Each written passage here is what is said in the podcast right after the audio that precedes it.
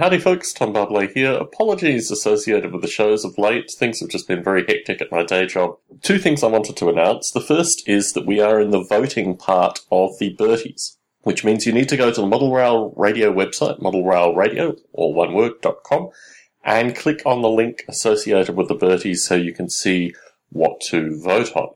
Now, please note the prizes as listed on the, the website. You do stand a chance of winning one of those prizes if you vote in the Berties, but a number of different categories, a number of different things to vote on. If you have any questions, please email me, uh, tom at modelrailradio.com, but the entries should be emailed to awards at modelrailradio.com. So please get in those Bertie votes. I have considered extending the voting period through to March, but I think I probably will keep the dates in place as they currently are, so please do get in there and vote. The numbers associated with the Berties this year have been slightly down on the numbers last year, although obviously we're going through a nominations phase uh, and then a voting phase. But I would like to see as many votes as possible cast in the Berties just to give a sense of the, the listeners' feelings associated with uh, these particular parts of the hobby. The other thing is, and I've been kind of sneaky about this because I was planning on launching it anyway and I decided that I'd do it early rather than later to give people a lot of time, is that I have created a shelf layout design contest. And the information associated with that is also at modelrailradio.com. So please go there and you'll see the uh, link to click on, which will give you all the entry rules and these kind of things. This layout design contest has a slight difference. Aside from the actual design portion of the contest, there is also a building and a shipping portion of the contest.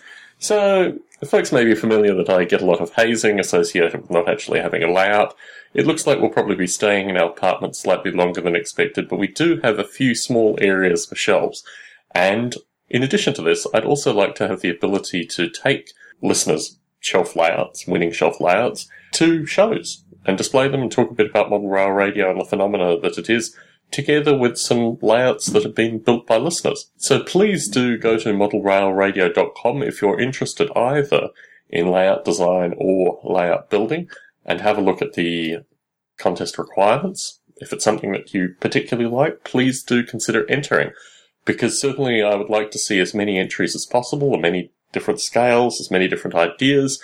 And yeah, just taking the the positive elements of the John Hunter layout design contest and basically liberating the listenership, aside from the space requirements, to consider what kind of layout they'd like to design. So please vote in the Bertie Awards. Please also check out the shelf layout design contest. And yeah, regular shows should be resuming in a kind of February timeframe. I still have quite a bit of audio to edit and get out. So stay tuned for that. And thank you very much for listening to Model Rail Radio. Tom Barbalet signing out.